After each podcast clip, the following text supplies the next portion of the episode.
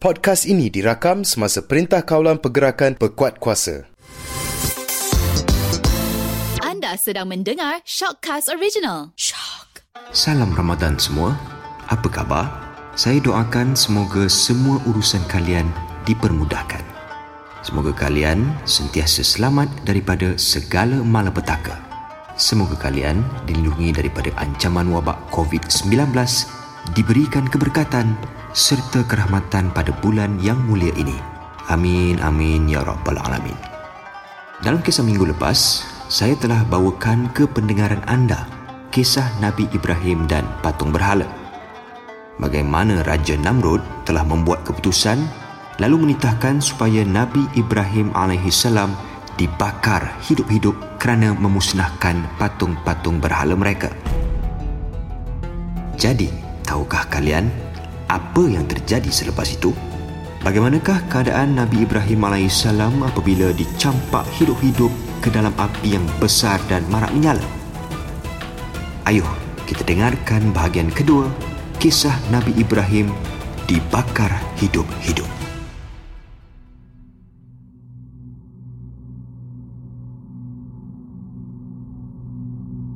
Setelah Nabi Ibrahim AS selesai menyampaikan lafaz dakwahnya, para hakim memutuskan bahawa Nabi Ibrahim AS harus dibakar hidup-hidup.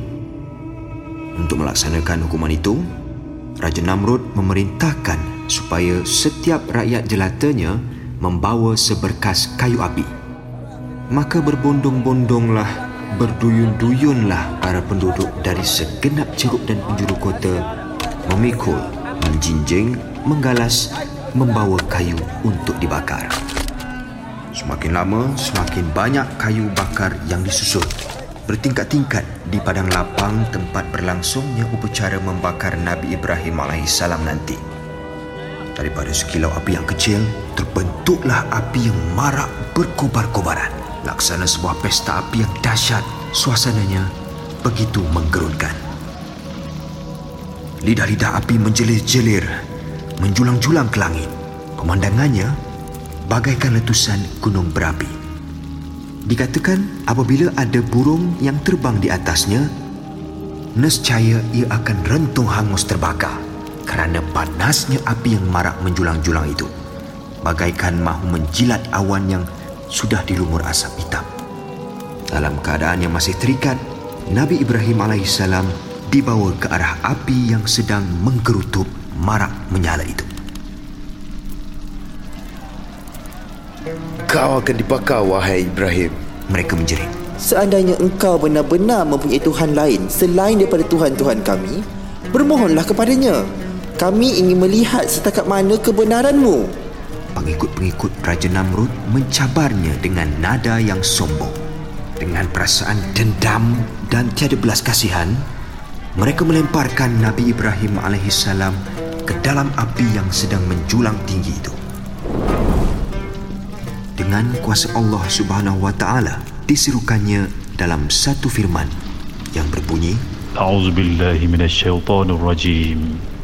Qulna ya naru kuni bardan wa salaman ala Ibrahim. Maksudnya Hai api jadilah engkau sejuk serta selamat sejahtera kepada Ibrahim. Tahukah anda apa yang terjadi selepas itu?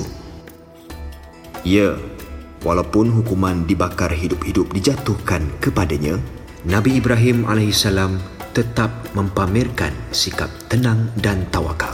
Nabi Ibrahim AS percaya dengan iman dan keyakinannya Allah Subhanahu Wa Taala tidak akan melepaskan hamba pesuruhnya diratah menjadi makanan api menjadi korban keganasan musuh-musuh Allah Subhanahu wa taala. Alangkah ajaibnya. Sewaktu di ratah api yang sedang mengganas itu, Nabi Ibrahim alaihissalam berasa dingin. Hanya tali temali dan rantai yang mengikat tangan dan kakinya yang terbakar hangus sedangkan tubuh dan helaian pakaian yang membaluti kulitnya tetap utuh.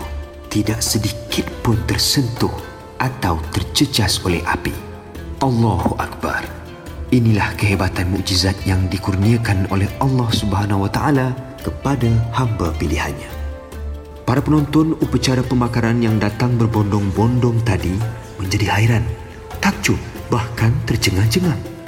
Mulut mereka terenganga apabila melihat Nabi Ibrahim AS keluar daripada api yang menggunung itu dalam keadaan selamat.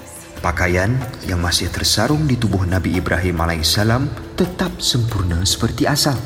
Sungguh aneh kerana tidak ada tanda-tanda ia dimamah api walaupun seinci. Semua penonton akhirnya beredar dari lapangan itu dalam keadaan hairan dan tertanya-tanya sesama sendiri. Bagaimanakah hal ajaib itu boleh berlaku? Walhal Nabi Ibrahim AS pada tanggapan mereka telah menderhakai Tuhan-Tuhan berhala yang mereka puja dan sembah.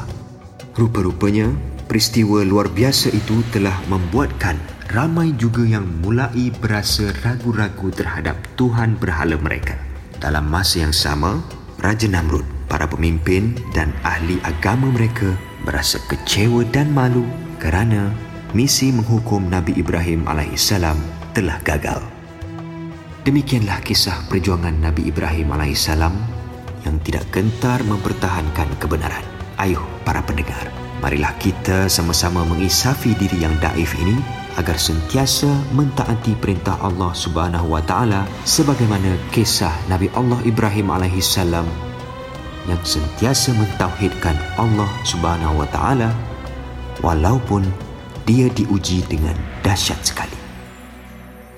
Sehingga kita bertemu lagi, teruskanlah berhikmah. InsyaAllah.